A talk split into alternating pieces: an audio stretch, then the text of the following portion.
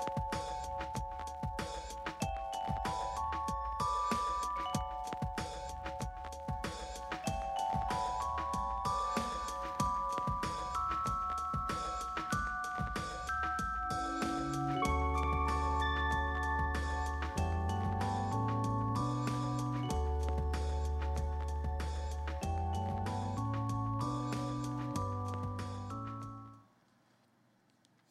good evening. If you would grab your Bible and turn to Matthew chapter 3, we're going to get there in just a minute.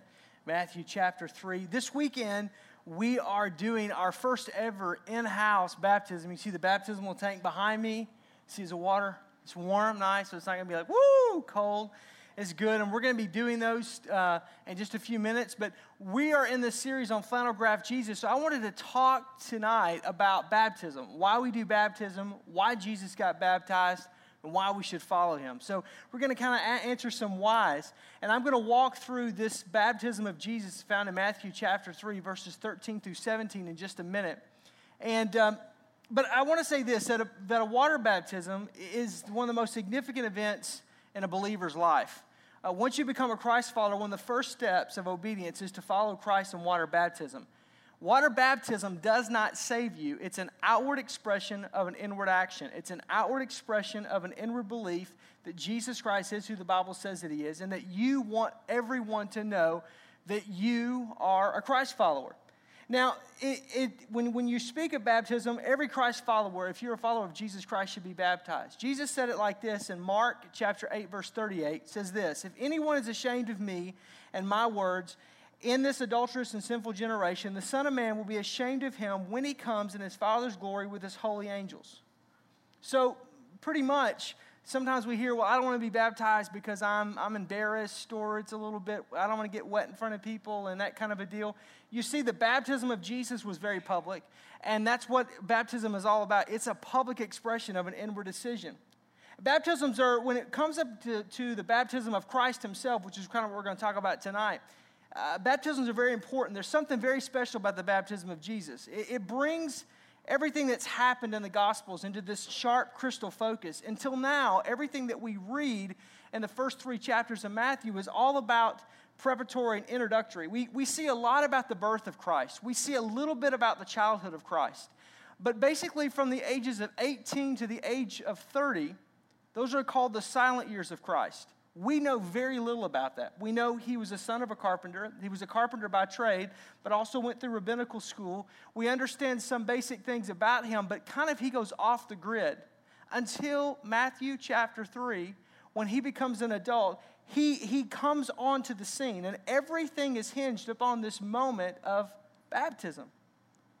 Paul writes about it in Galatians chapter 4, verse 4 through 5, when he says this But when the time had fully come, God sent his son, born of a woman, born under the law, to redeem those under the law that we might receive the full rights of the son.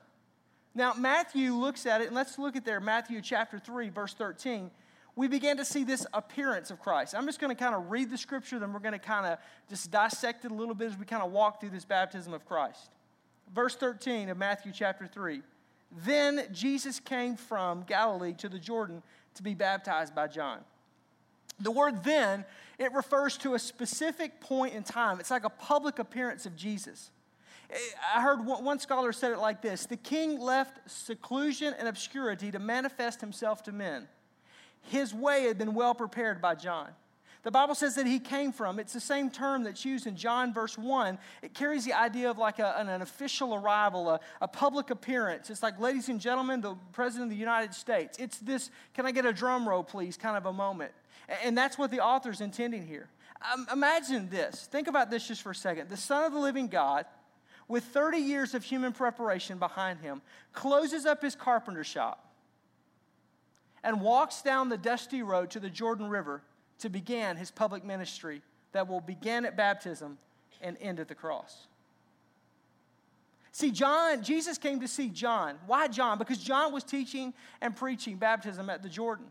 Now, you have to understand, historically, Jesus and John were cousins, although there's no recorded historical account of the two of them ever meeting before they're grown men. Certainly, Elizabeth, John's mother, who knew Jesus, Luke chapter 1, verse 43, would have told John about him and his role as a forerunner. But Jesus, the Bible says, came for the express purpose to be baptized. Why did Jesus want to be baptized? Have you ever wondered that? Why did Jesus need to be baptized? Baptism goes hand in hand with confession of sin, verse 6 says, and it's an outward sign of inward repentance, but Jesus was sinless. He had no sin and no need to repent of sin. So, why was Jesus baptized? I'm so glad you asked that question. Verse 14. But John tried to deter him, saying, I need to baptize you, and yet you come to me? See, John, he tries to prevent him. The words to deter, or the, the, the, King James Version says to prevent him, they're an imperfect tense of grammar, basically suggesting that John continued trying to prevent Jesus from being baptized. Think about this for a second. We just read this verse and just kind of go over it it basically says that this is probably what happened. We don't know, but we know because of the tense or the grammatical uh, uh, phrasing there that it was an ongoing struggle. This wasn't just, a, hey, do you want to be baptized? I don't feel like I'm worthy. Okay, I'll baptize you. It was John physically grabbing Jesus and going, I cannot baptize you. I am not worthy, and trying to prevent him from getting into the water. Can you imagine this scene? It's John probably at some point going, Fine, if you won't leave the water, I'm going to step out of the water because I'm not even holy enough to unloose your sandals. Can you imagine that moment? Can you imagine what that must have felt like, what that must have looked like, how that must have unfolded? And yet Jesus continues to wade out into the water. And here was John's, John's logic. Verse 7 and 8, prior to this, to this account, he resists baptizing the Pharisees and the Sadducees because they had not repented, the Bible said. And he resists baptizing Jesus because Jesus has no need of repentance. So, why does Jesus need to be baptized? Let's read in verse 15. He replied, Jesus said, Let it be now, let, let it be so now. It's proper for us to do this with all, to fulfill all righteousness. Then John consented. Jesus' plea basically says to John, when he says, Let it be so now, in other words, I know that this seems strange, John, but trust me, I have a reason for doing this. Just kind of a parenthetical thought. How often is it that God asks of you or of me to do something that in the moment feels completely strange and completely whacked, completely just jacked up, right? I mean, let's just be honest. It's like you want me to go into, vote, into full-time ministry. You want to use me to win a neighbor to the Lord. You want to use me to do something great for the kingdom. Me. And we see this all throughout Scripture. From the beginning of time, you have God wanting to use humanity, God wanting to step in from Abraham and Isaac and Jacob and all the way through the Old Testament, all the way through the New Testament. God shows up and wants to use people, wants to do things in great ways. And yet, many times, the first human response is me. I think you got the wrong number. I think you have the wrong address. I don't think you're talking to the right guy here. And Jesus looks at him in a way that only the master could look at him and says, This is how it has to be, John. Let this happen. Do this to fulfill what God wants to do. It must seem strange, but just obey. Just trust me. It's proper for us to fulfill our righteousness. For God's plan to be fulfilled, Jesus had to be baptized of John. There's basically three reasons why this need to happen, why Jesus needed to be baptized. First of all, baptism identifies Jesus with us. When Jesus gets baptized, he once again makes a statement to identify himself, the humanity of the man, because Jesus was 100% God and 100% man. He had to be that to be the perfect sacrifice. If he was only divine, then we would never be able to uh, we'd never be able to connect with him or to identify with him. He would never truly be able to understand us. He would never truly be able to be the perfect sacrifice because, you know, he's God. He can walk on water for crying out loud, right? You guys are way too spiritual right now, and everybody's just really like. Mm. it's, it's the baptismal tank, and it? It's right here behind me.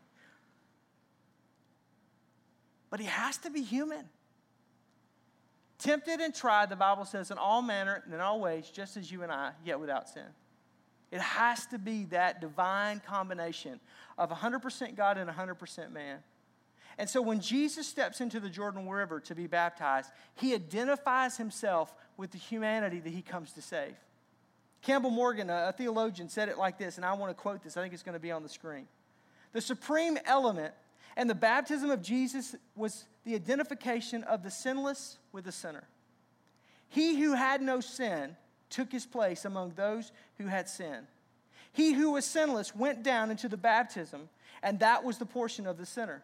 Isaiah 53, we read, He was numbered with the transgressors. That's you and I. There in baptism, as with the incarnation and the birth, and finally for the consummation in the mystery of the passion, we see the King identifying himself with the people over whom he reigns. In the fact of their deepest need and their directest failure. He was immersed in frailties, suffering, and death of all mankind because he became one of us. He understands us. I don't know about you, but I'm going to tell you this. For me, the thing that I love so much about Jesus is not his, is not his divinity, it's his humanity. Oh, I, I honor the, the divinity. He's God. Don't, don't misunderstand me. He is God. He's Alpha, Omega, beginning and the end. He's part of the triune Godhead of Father, Son, Holy Spirit, three in one. I get it. I understand it theologically and so forth and so on. But because of his humanity, he understands me in a way that God the Father, the Holy Spirit doesn't, because he's walked in my shoes. He understands the oppression. He understands the, the insecurities. He understands the frustrations. He understands the, the tempted and tried in all ways, yet without sin. The second reason why Jesus is baptized is because it's an example for us. If Jesus, who had no need of salvation, was willing to be baptized, then how much more should we?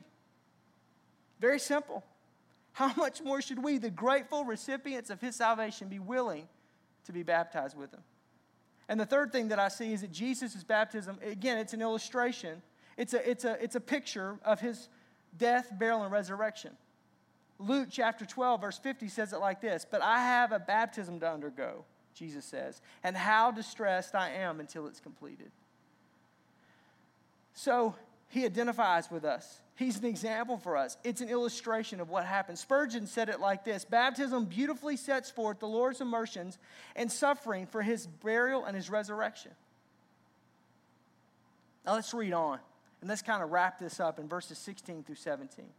As soon as Jesus was baptized, he went up out of the water, and at that moment the heaven was, heavens were open, and he saw the Spirit of God descending like a dove and lighting on him, and a voice from heaven saying, This is my Son, of whom I love, and the whom I am well pleased. He went up out of the water. John's custom was to baptize where there was much water. John chapter 3, verse 23 says. If Jesus had not been fully immersed in water, then how could he come up from it? The word baptism is a transliteration of the, of the Greek word baptismo, which means to immerse or to submerge or to dip. Baptism basically symbolizes being identified with Christ's burial and resurrection. This is clearly a picture of immersion, not of sprinkling or pouring. Those, those seem to not fit the symbolism. That's why we at Life Church practice water baptism by immersion, because that's how Jesus was baptized. And you may say, Well, I've seen a picture. Well, I'm not asking of an artist's rendering. I'm telling you, when you read the scripture, I'm not telling you, the word scripture tells us that he comes up out of the water, that he's being baptized in the Jordan River, that there's this immersion, there's this watery grave, and that he comes out of it.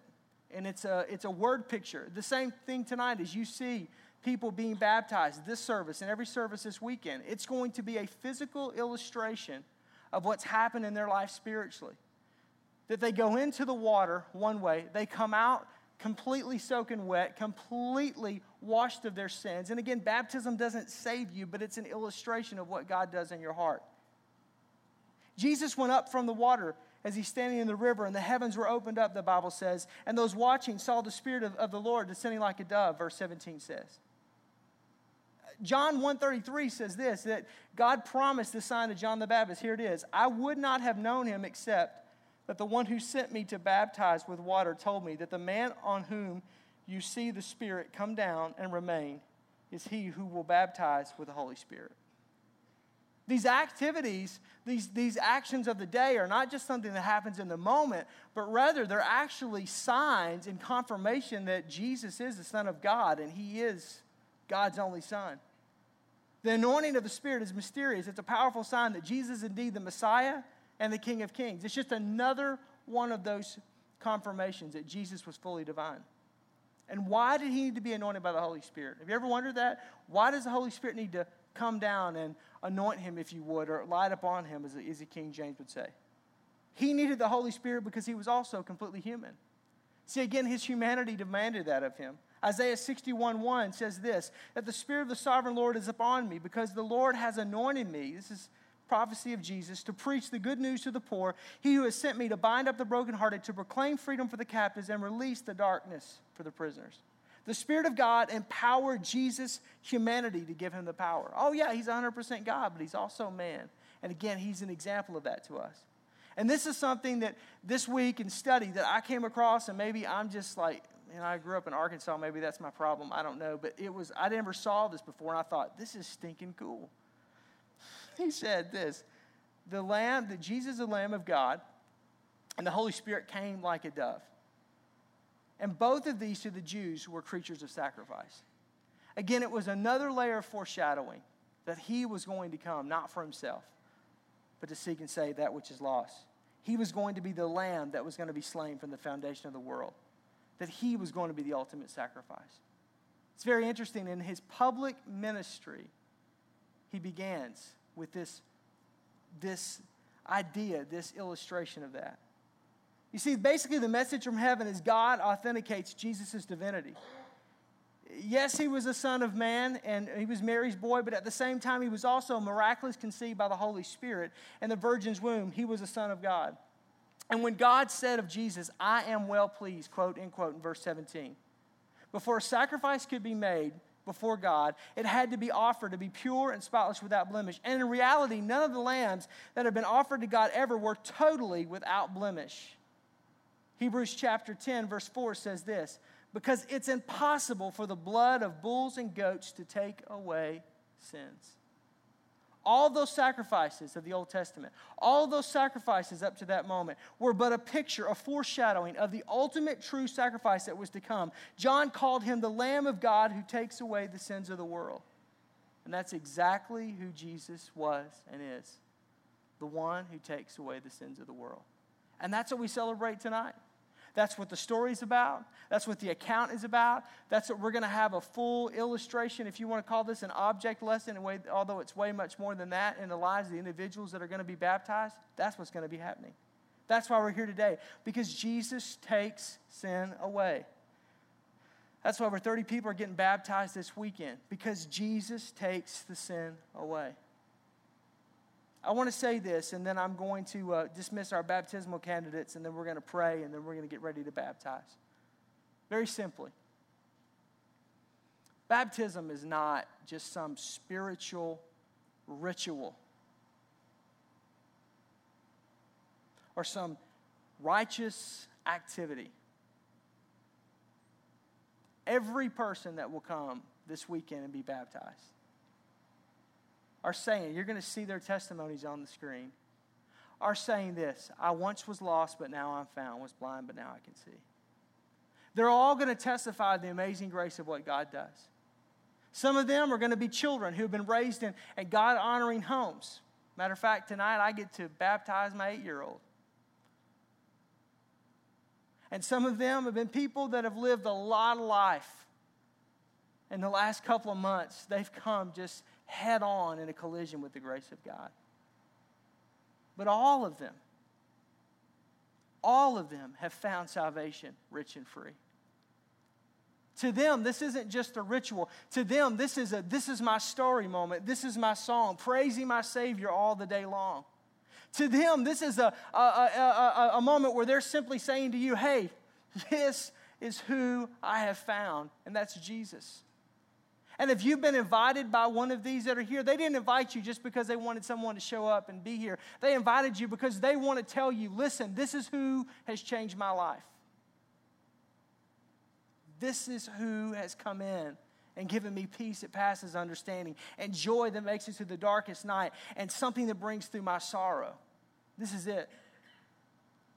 And for those of you that are here, that it's been a long, long time since you've darkened the door of a church. And although this doesn't feel like the typical traditional church with steeple and stained glass, you still have that same gut feeling. And that's because it's the power of the Holy Spirit. It's not me, it's not a message, it's not a sermon, it's not something that we spray in the air. it's God.